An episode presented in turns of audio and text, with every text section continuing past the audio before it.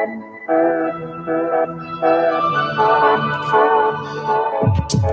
right.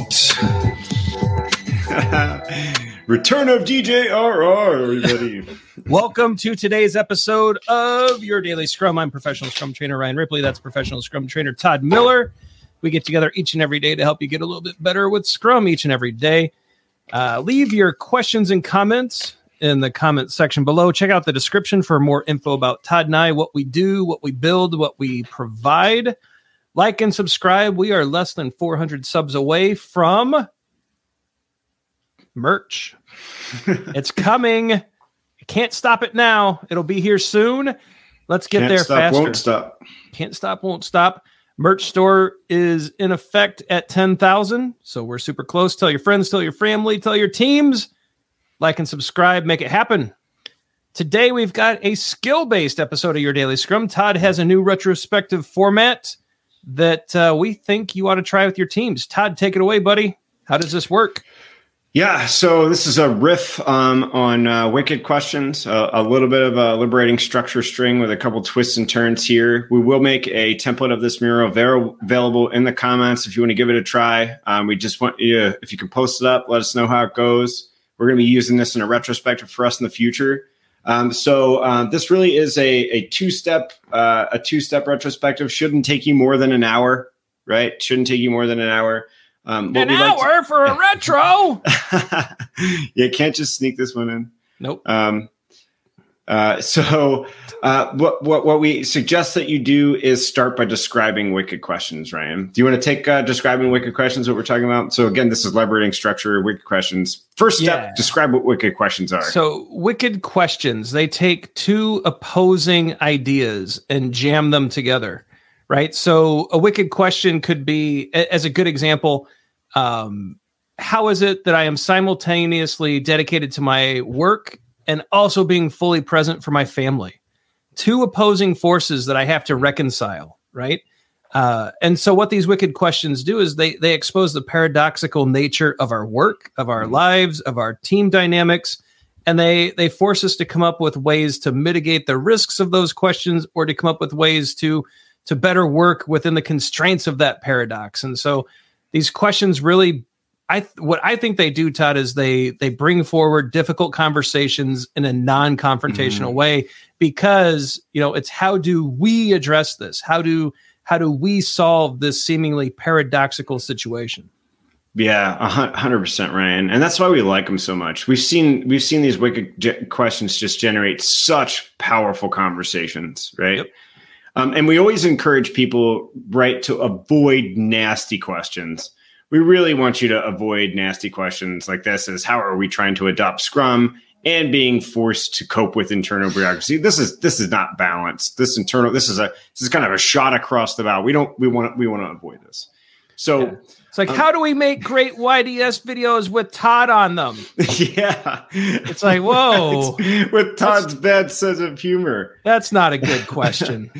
So, um, right after you introduce the concept of wicked questions, what we want to do is we want to get people to start thinking about the paradoxical nature of things that might be at play with them during their workday. Uh, and the first step that we like to do is run a um, run a one two four all. Give some people first to process this. Some people this is going to come very natural to, and some people this is going to take a little minute for them to sink in. So what we want them to do is uh, that we want you to do is we want to run we want you to run a one two four all, right? So um, first step, one minute alone and in silence. Just take a moment to consider the prompt here. What opposites are at play in your work? We gave an example, right? So opposites that might be at play in our work. Ryan, I know this is true of us, right? Um, how is it that I'm asked to respond to emails in a timely manner, yet still focus and get my work done? Yep. Right. That I, that's a push and a pull for me all the time for all the history. And so, just alone and in silence, give people one minute to think by themselves. After that one minute, pair up with somebody. Right. If you're using Zoom, if it's breakout rooms, just leave breakout rooms open. Say, grab a pair, grab two minutes. You can extend this to three minutes. It really, you don't have to be hardcore about your times with one, two, four, all. You don't want to extend it too much um, uh, because we are going to hop into a different portion. We're just getting people in the headspace now.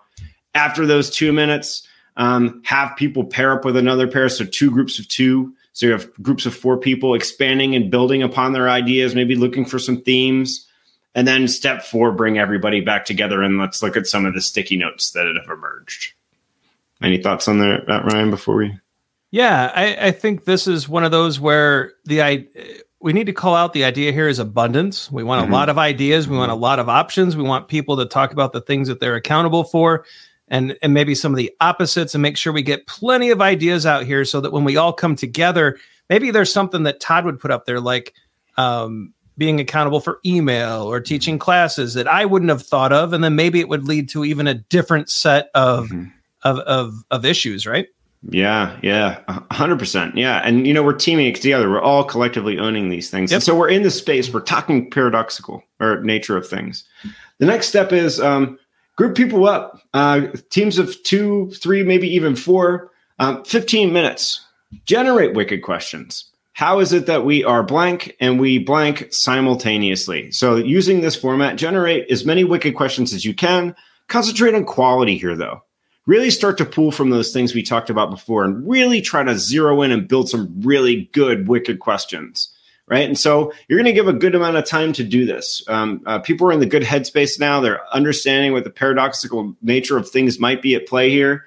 Um, the second step then is to take a step back, give people some room to read the wicked questions that have emerged because you've probably had two or three small groups of people working together. Have everybody kind of collectively look at each other's work. Simple technique dot voting right? You can leverage a tool to do that. If you're in person, just some some dot voting. Give everybody three votes. They can spread them out across different wicked questions. They can put them on the same wicked question. What you're looking for here is to have people on their own process what's happened and looking at these wicked questions and then come to a little bit of silent consensus for what really stands out. What do you think of that, Ryan? I love it. Yeah. Yeah. And then final step, you're going to see where these dot votes are evaluate the top one or two, give 10 minutes. What's something we're going to do here? What's an experiment that we could try? Name it. Let's get one or two experiments that we can try. Maybe, you know, if we land on how is it that we are expected to focus on our work and respond to emails in a time, timely manner simultaneously, maybe it is, maybe we need to find a way to spend a little bit of time as a team to focus on email.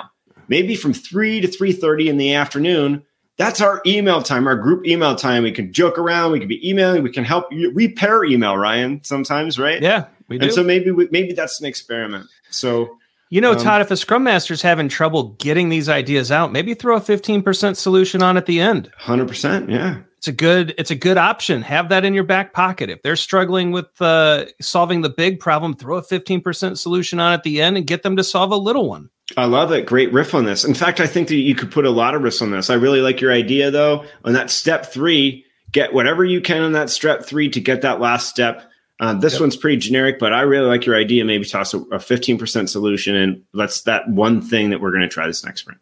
Perfect. Todd, I think it's a cool format. I'm glad you came up with this and shared it with everybody. Let us know in the comments. What do you think of this format? Are you going to use it? There's a link in the description to the mural where you can grab it, rip it up, tear it down, use it as is. We just want to know if it works. Hmm. What do you think there, Todd? End yeah, screen time? I think we'll probably be battle testing it too. So, yeah, end screen time. Yeah, let us know what you think about these skill based videos. Do you want some more and what topics could be helpful? Like and subscribe so you don't miss when we drop the videos that you've asked for. Leave us some comments. Let us know what's useful. Check out the socials Facebook, LinkedIn, and Twitter are great places to interact with us. For Todd Miller, I'm Ryan Ripley. Go forward, do some great Scrum things, try out this retro format, let us know how it goes, and we'll see you tomorrow. See you.